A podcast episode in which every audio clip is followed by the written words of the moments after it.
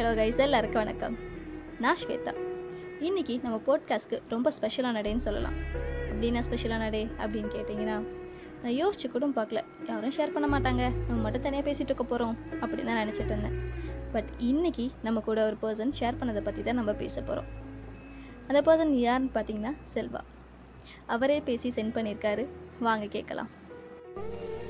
Hi நம்மளை சுற்றி உள்ளவங்களுக்கு ஒரு விஷயம் நடந்து அதுலேருந்து நம்ம ஏதாவது ஒரு விஷயம் கற்றுக்குறோம் அப்படின்னா அது ஒரு இன்சிடெண்ட் அதுவே நம்ம லைஃப்பில் நடந்தால் அது ஒரு மெமரி நமக்கு நெருக்கமானவங்க நம்ம ஃப்ரெண்ட்ஸ் நமக்கு ரொம்ப தெரிஞ்சவங்க அப்படின்னு நினச்சிட்டு நம்ம என்னதான் செஞ்சாலும் அவங்க வந்து தப்பாக நினச்சிக்க போகிறதில்ல அப்படின்னு நினச்சிட்டு நம்ம கேட்காம இருக்கிற ஒரு சாரி அவங்க லைஃப்பில் ஒரு பெரிய மெமரி ஆகலாம்.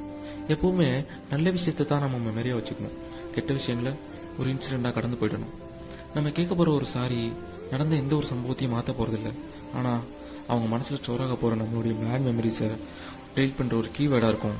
இந்த சாரி கரெக்ட் தான் இல்லை. நம்ம ரொம்ப க்ளோஸானவங்கள்ட்ட நம்ம சாரி கேட்குறதே இல்லை. எனக்கெலாம் நான் சொன்ன மாதிரி ஞாபகம் கூட இல்லை. இதுவே ஒரு பர்சன் கூட நம்ம க்ளோஸ் ஆகணும்னா நம்ம மேலே தப்பே இல்லைனா கூட நம்ம சாரி கேட்போம்ல. அதுவே நம்ம க்ளோஸ் ஆனவங்கள்ட்ட நம்ம கேட்க மாட்டோம்.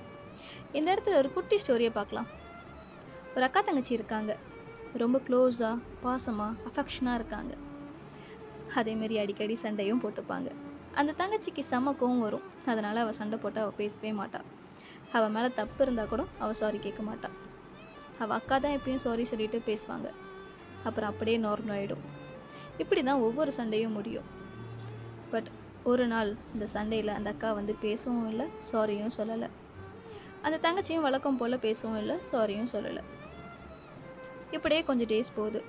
அவள் அக்காவுக்கு மாப்பிள்ளை பார்த்துட்டாங்க. உடனே வேற மேரேஜ் ஃபிக்ஸ் பண்ணிட்டாங்க. அப்போ தான் அந்த தங்கச்சிக்கு புரியுது. அவள் அக்கா அவளை விட்டு போக போகிறா அப்படின்ட்டு. இதுக்கப்புறம் இப்படி இருக்க முடியாதுன்னு சொல்லிட்டு தனியாக உட்காந்து செம்மையாக அழுகுறா. பட் அப்பையும் அவள் சாரி சொல்லி பேசவே இல்லை. அவள் அக்காவை மாப்பிள்ளை வீட்டில் கூப்பிட்டு போகும்போது அவங்க அக்கா கேட்குறாங்க இப்போ கூட சாரி சொல்லி பேச மாட்டல அப்படின்ட்டு. அந்த தங்கச்சி அவங்க அக்காவை பிடிச்சிக்கிட்டு செம்மையாக அழுகுறா. ஹக் பண்ணிவிட்டு சாரிடி சாரிடி சாரிடின்னு சொல்கிறா யோசிச்சு பாருங்களேன் அந்த தங்கச்சி சாரி சொல்லினா எப்படி இருந்திருக்கோன்னு அவள் திரும்பி பார்த்துப்பாங்க பேசுவாங்க. பட் அவங்களால பழைய மாரி இருக்க முடியாது. நம்மளை விட்டு எங்கே போக போகிறாங்கன்ற தைரியம்ல ஒருத்தவங்க நம்ம கூட இருக்கும்போது மதிக்காமல் போனக்கப்புறம் ஃபீல் பண்ணி என்ன ஆக போகுது? உங்களுக்கு தெரியாது எத்தனை நாள் அவங்க நம்ம கூட இருப்பாங்கன்ட்டு. அப்படி இழந்துட்டீங்கன்னா நீங்கள் லவ்வோட மிராக்கள் புரிஞ்சுக்காமலே இருந்திருப்பீங்க. ஏதாச்சும் சண்டையா? ஏதாச்சும் தப்பு பண்ணிட்டாங்களா? பரவாயில்ல அது போகட்டும். வீட்டு தள்ளுங்க. அந்த ஒரு சண்டையினால் உங்கள் அழகான ரிலேஷன்ஷிப்பை நீங்கள் இழக்கக்கூடாது. அவங்க பண்ண ஒரு தப்புனால அவங்க பண்ண நல்லது எல்லாத்தையும் மறந்துடக்கூடாது. யாராச்சும் உங்களை ஹர்ட் பண்ணிட்டாங்களா? நமக்கு பிடிச்சவங்க தானே. பரவாயில்ல விடுங்க. சே சாரி நீங்கள் யாரையாச்சும் ஹர்ட் பண்ணிட்டீங்களா? சாரி சொல்லுங்கள் நீங்கள் சாரி சொல்கிறதுனால நீங்கள் பண்ணது தப்புன்னு கிடையாது. அதுக்கு அர்த்தம் நீங்கள் கரெக்டாக இருக்கிறத விட நீங்கள் யார்கிட்ட சாரி சொல்கிறீங்களோ அவங்க உங்களுக்கு ரொம்ப முக்கியம். அந்த பர்சனை நீங்கள் அவ்வளோ மதிக்கிறீங்கன்னு தான் அர்த்தம். சாரி சொன்னால் எல்லாம் சரியாயிடுமா? அப்படின்னு கேட்டிங்கன்னா நீங்கள் சாரி சொல்கிறதுனால நடந்தது எதையும் மாற்ற முடியாது.